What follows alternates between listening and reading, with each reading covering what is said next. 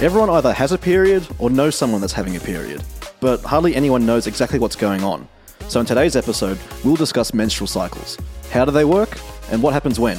You'll find out. My name is Hannah, and I'm a doctor working in both sexual health and sexual assault services. And I'm going to be hosting a bunch of guests throughout this series to chat about a range of topics from herpes to infertility, IUDs to syphilis, endometriosis, pelvic floor, and much, much more. Now, I guess it's important to mention straight away that this podcast does not replace or substitute advice you've been given by your own doctor, your nurse, your midwife, physio, or any other reliable healthcare practitioner. This is purely a way to open up the conversation about some slightly taboo topics and hopefully get some helpful and reliable information out there.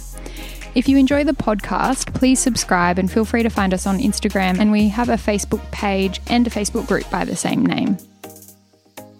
Now, today's show is our first official episode, so welcome. And I thought I'd start with the normal menstrual cycle.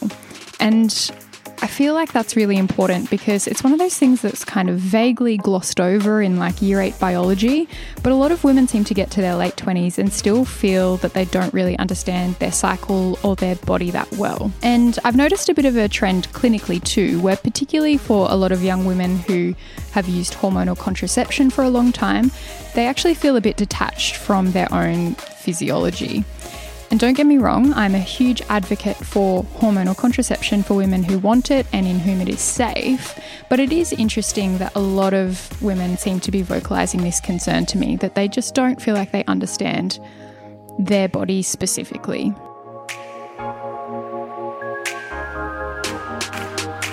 Alright, so when we talk about a menstrual cycle, we're basically referring to the time from the first day of your period until the first day of your next period.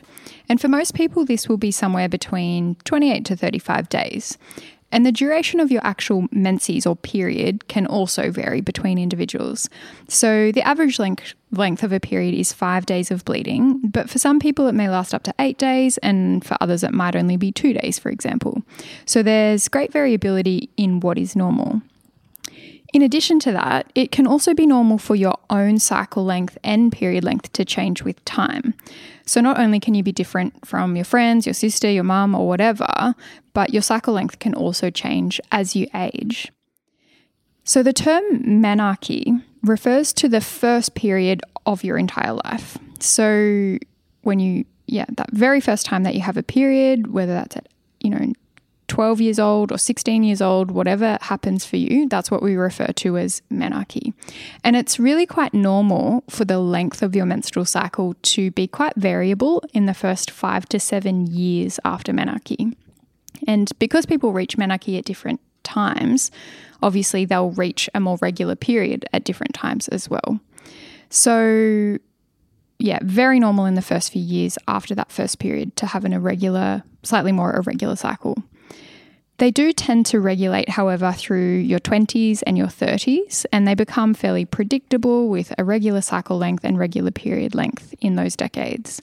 And then we also notice that in the 10 years leading up to menopause, so through your 40s and maybe early 50s, the cycles can be quite variable and unpredictable again. So, I guess all I'm trying to demonstrate is that there can be quite a lot of variability between individuals and even for yourself. Now, I just wanted to make a side note here. Most people presumably have heard of menopause and have some idea about what that is, but just to clarify, um, menopause is actually something that we diagnose retrospectively, so after it has happened. So if somebody of an appropriate age has not had a period for 12 months, then they've reached menopause, basically. So it's something that we can't really diagnose or label until it's already happened. The average age of menopause in Australian women is about 51 years, but again, that can vary depending on the individual. And it's important to note too that symptoms of the perimenopausal period or the time surrounding menopause can vary greatly between people, but also it can last many years for some individuals. And those symptoms can include things like hot flushes, night sweats, muscle aches and pains, vaginal dryness, and mood disturbance. And hopefully, down the track, we'll be able to do a focused episode on menopause specifically because it's really important. But I guess today we're just focusing more on the reproductive years. I think most people are aware that a period is basically when the lining of the uterus or womb is being shed, and that's as a result of a pregnancy not being established. And most people lose somewhere between kind of six to eight teaspoons of blood, so it's not a dramatic amount. It equates to about 30 or 40 mils with each period. For the purpose I guess, of this discussion, we're going to assume a fairly textbook menstrual cycle. So we always think about a typical 28 day cycle. And by convention, we always consider the first day of your period to be the first day of your cycle.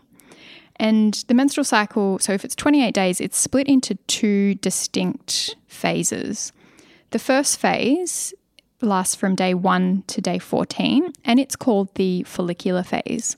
And it's called that because during the follicular phase, basically your brain is sending signals to your ovaries to recruit and mature follicles in preparation for ovulation. So that's the follicular phase. And then the second half of the cycle, which occurs after ovulation, so from day 14 to day 28, is what we call the luteal phase. And there's a really good reason why it's called the luteal phase, and that's because there's this very important structure called the corpus luteum that kind of plays a really significant role in that second half of the cycle. And I will explain that in a bit more detail later for those that are interested. Interesting to mention is that regardless of how long your cycle is, that luteal phase tends to be 14 days regardless of the overall length. So if you're someone who has a 28 day cycle, both the follicular phase will be 14 days and the luteal phase will be 14 days. But if you have a 35 day cycle, the follicular phase is the thing that changes. So it will be longer, 21 days, and the luteal phase is highly likely to still be 14 days long. Now, the way in which ovulation occurs is a really intricate and coordinated interaction between your brain, your ovaries, and hormonal messengers. I think everyone's pretty well aware that your hormone levels do fluctuate and change throughout the course of a normal cycle, and particularly people seem to be aware of the hormones estrogen and progesterone. But I wanted to take a closer look at what hormonal changes are actually occurring because there's a whole bunch of other hormones that play really important roles as well. And some of those you may not have even heard of, and that's totally fine. Some people won't even be interested really to know about it, and that's okay. I just thought I would preface this part by saying it's it's potentially a little bit dry. So if you're not really a details person, it might be worthwhile just skipping ahead a little bit because this, I guess, section of the podcast will be a little bit sciencey, a bit medical. So um, the reason I'm doing it is because I do see a lot of women in my clinic too who are really interested to know a lot of the detail, but unfortunately, because appointments can be short, there's not always the opportunity to have these really detailed discussions. So, if you're one of those people who is interested, feel free to keep listening. But for those who aren't, um, maybe just skip ahead a few minutes.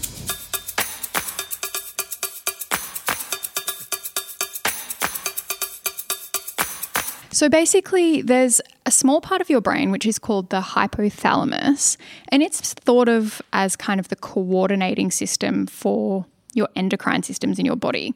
So it's not just important for the menstrual cycle, but the hypothalamus is also, you know, it impacts on other endocrine organs. So this includes like your thyroid gland and your adrenal glands. What the hypothalamus does is release a hormone called GnRH or gonadotropin releasing hormone. And the GnRH, it's released in pulses, uh, and basically it acts on another part of the brain, which is called the pituitary. Now, the pituitary gland is separated into two separate parts the anterior pituitary and the posterior pituitary. In terms of, I guess, regulating your menstrual cycle, it's the anterior pituitary that's really important. So, this pulsatile GnRH hormone sends a signal to the pituitary, and the anterior pituitary in turn then secretes two really important hormones called FSH and LH. Now, I might just mention if you are listening to this at home and already getting a little bit kind of confused, that's okay because it's super hard to follow if you're not looking at a picture that kind of explains things. So, even if you Google um, menstrual cycle hormones, you should pretty much straight away see lots of graphs that um, reflect the different levels of the four main hormones during a menstrual cycle. So it's probably helpful to look at that while you're listening to me explain this, because otherwise it can be a bit confusing. In summary, so far, the brain is releasing two hormones called FSH and LH, which will act on the ovaries. So FSH stands for follicle stimulating hormone. So it's a messenger that it's a message that's sent from the brain to the ovary, basically to encourage follicles to develop. So, a whole bunch of follicles are recruited, and only one of them, like the fittest one, the best one, is what will eventually release the egg at the time of ovulation. But there's a whole bunch being recruited in this early follicular phase of your menstrual cycle. And these maturing follicles, they have two really important layers.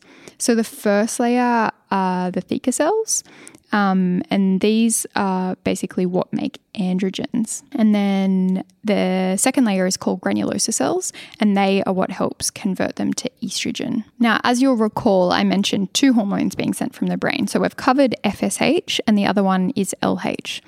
And LH also, it stands for luteinizing hormone. And it basically acts on those theca cells that I mentioned uh, to help them produce androgens. Now, androgens are what we call you know, they're typically called the quote unquote male hormones, but, you know, everyone has androgens men, women, whatever, everyone's got them. But in the ovary, these granulosa cells convert them onto estrogen, which is one of the typical quote unquote female hormones. I guess that's a really complex way of basically saying that the brain sends FSH and LH to the ovary, which results in follicles being recruited and matured and the level of the estrogen hormone starts to increase. An increase in the level of estrogen is super super important and quite interesting from like an evolutionary perspective because this hormone tends to make women have improved mood, increased libido, they feel confident, and it kind of makes sense because you're more likely to want to have sex around the fertile time, around when you're about to ovulate. And that's obviously to improve your chances of falling pregnant. We then get this weird situation where all these hormones are kind of starting to cheer each other on, and it's what we call a positive feedback loop. So the increasing levels of estrogen encourage more FSH and LH from the brain, so they rise more, so the estrogen rises even more. And basically, what this results in is a really dramatic increase in estrogen levels right before we ovulate. Now, just to complicate things a little bit further, I'm going to introduce another hormone which is called inhibin. Now, inhibin is a hormone that basically has an opposing effect on FSH to estrogen. So, as I mentioned, estrogen is encouraging more FSH to be produced, but inhibin is doing the opposite thing. So, the result that we see is that the FSH uh, level actually starts to decline. And this is how we work out which follicle will release the egg at ovulation. Because the levels of the hormone are falling, it'll be the one that has the most receptors that can remain sensitive at very low levels that will survive the longest. So that one dominant follicle will survive while all the other ones will atrophy or die, basically. So, unlike FSH, LH is not being inhibited by that inhibin hormone. So, what we see is that it just increases and increases and increases. So, it results in what's called an LH surge. And this is what actually prompts your body to release an egg and ovulate. And so, that egg is released from the dominant follicle, the one follicle that has been left surviving. All the others have died off. For quite complex and confusing reasons, estrogen then does this weird thing where it flips from being a positive reinforcement on FSH and LH to being a negative reinforcement. It's like it passes a threshold where suddenly it just stops being encouraging to those hormones. So, what we see then is that these hormones being sent from the brain actually start to drop really rapidly. And again, this will be much easier to understand if you're looking at one of those diagrams that um, depicts these four hormones during your cycle. Now, a hormone that you've all heard of but we haven't really talked about so far is the progesterone hormone. And that's because progesterone is much more important and at higher levels in the second half of the cycle. So, so far we've kind of talked about the follicular phase up until ovulation. So, what happens after you ovulate? Basically, the follicle that has released the egg, it still remains in the ovary, but we stop calling it a follicle because the egg has gone, and we now refer to it as the corpus luteum. And that's why we call this second half of the phase the luteal phase. It's named after that corpus luteum. And it's the corpus luteum sitting inside the ovary that is actually secreting the pre- progesterone hormone. And progesterone is progestational, like it's a hormone that encourages and prepares the body for gestation or pregnancy. So, one of the things it's doing at this point in your cycle is preparing the endometrium. So, that's the lining of the uterus or womb for implantation of the embryo. So, if fertilization occurs, your uterus is already ready to receive that, um, that embryo for pregnancy. Now, the corpus luteum only survives if that LH hormone is present.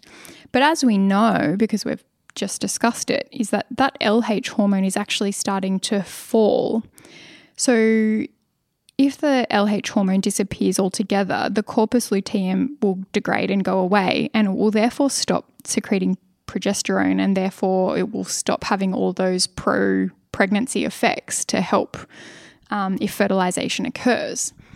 I guess the difference is that if the egg is fertilized, um, and another hormone called human chorionic gonadotropin is produced, or HCG, and it's like structurally quite similar to LH. So it takes on that role of supporting the corpus luteum if a pregnancy does occur. So if fertilization occurs, um, it doesn't quite matter so much that the LH is dropping because the HCG takes over its role in supporting the corpus luteum.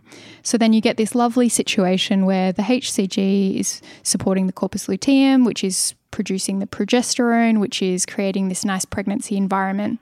Uh, and this is all because fertilization has occurred, and therefore the uterus will be ready for that pregnancy to be implanted. If a pregnancy does occur, that corpus luteum actually persists and continues producing the progesterone to support a pregnancy up until about 10 weeks of gestation. So it's really, really important in the early, t- early weeks of pregnancy. However, if fertilization doesn't occur, as we've discussed, that LH hormone will be dropping and dropping and dropping, uh, and eventually the corpus luteum will just degrade. The progesterone levels will subsequently drop, and therefore you will have a period. So, if anyone has managed to stay with me through that explanation, well done. I know not everybody will care enough to kind of know all of that in a lot of detail, and that's fine. Um, but as I mentioned, some people are interested. So hopefully that's helpful. If there's anything that you need clarifying with, please reach out on Instagram or whatever and just ask me. I'm happy to revisit anything if that was confusing.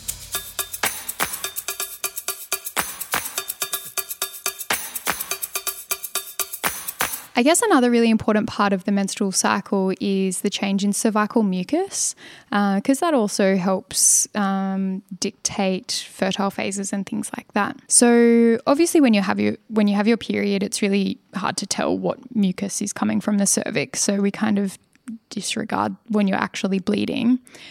But then there's three kind of basic patterns of cervical mucus. The first one is called the post menstrual infertile phase. So basically, this is straight after you've had a period. And usually at this stage, the vagina is quite dry.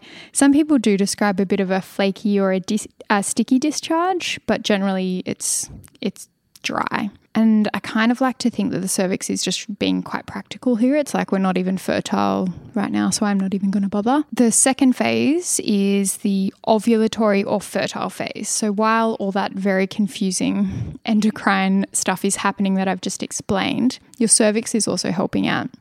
So at this point in time, the mucus from the cervix becomes quite elastic and it has an egg white consistency.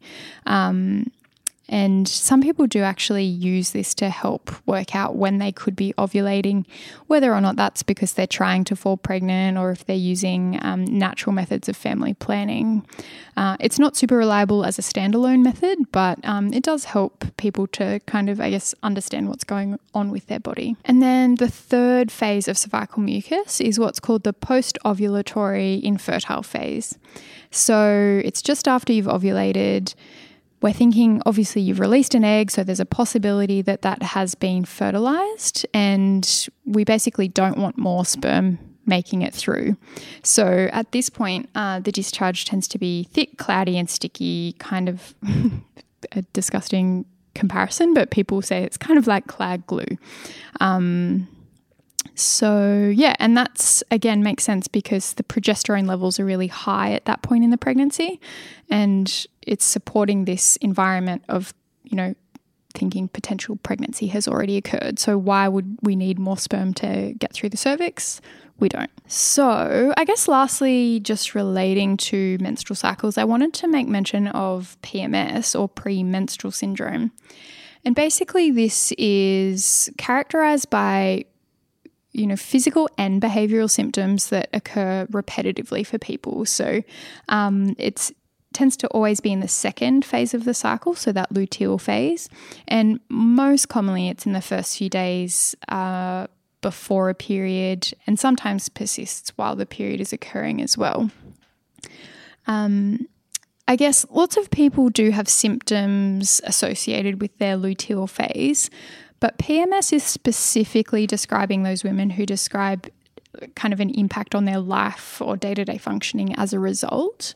So it's estimated to affect up to probably 8% of reproductive age women.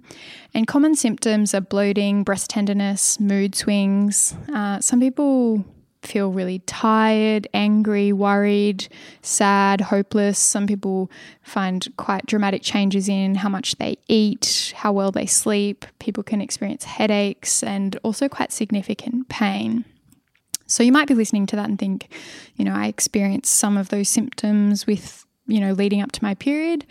Um, and a lot of us do, but I guess, yeah, the difference is just whether or not those symptoms are dramatic enough to really impact your life, your well being, whether you can engage in school or work, and all that kind of stuff.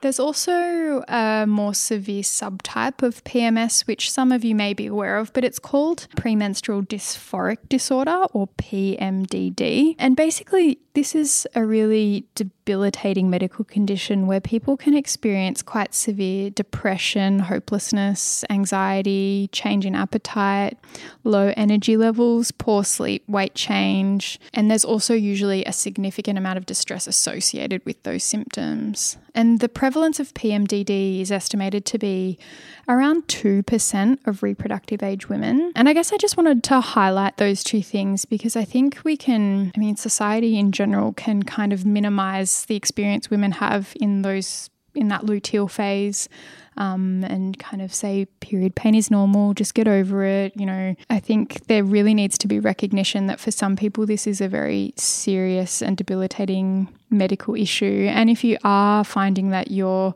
symptoms associated with your menstrual cycle are affecting you significantly, please seek help from your GP or family planning clinic or wherever you can seek help. Please do because it's it's not something that you should have to live with, and there are things that can help you manage those symptoms. So thanks for listening today, guys. I know that was potentially a bit of a dry science heavy episode, so um, sorry if you found it a bit boring. Hopefully, the episodes coming will be a bit more interesting. Um, I'll be interviewing a whole bunch of people, as I mentioned. Um, some of those will be doctors or physios, midwives, uh, about their area of expertise, all related to sexual and reproductive health, women's health, those kind of things. Uh, but I'll also be interviewing uh, a number of um, people that follow me on Instagram who have kindly offered up their time to chat about what type of contraception they use. And the reason behind that was basically that I wanted um, people to get a feel for what it's actually like to use a certain type of contraception. So, hopefully, when I have a guest on, the episodes will be a bit more interesting for you. But um, yeah, if you do have any questions about anything I've talked about today, please feel free to reach out. Uh, and if you do like the podcast, please subscribe. Thanks, guys. Bye. Uteryou, You to Me, Uterus is a podcast for general discussion only. Nothing we talk about should be taken as personal medical advice, and it does not substitute information or instructions given to you by your own doctor. If the podcast raises any questions or concerns for you, please see your GP, sexual health, or family planning clinic. For general discussion, you can find us on Instagram and Facebook. And please, stop trusting strangers on the internet with your health. This podcast is a production of Simo Interactive, home of the My Millennial Money podcast.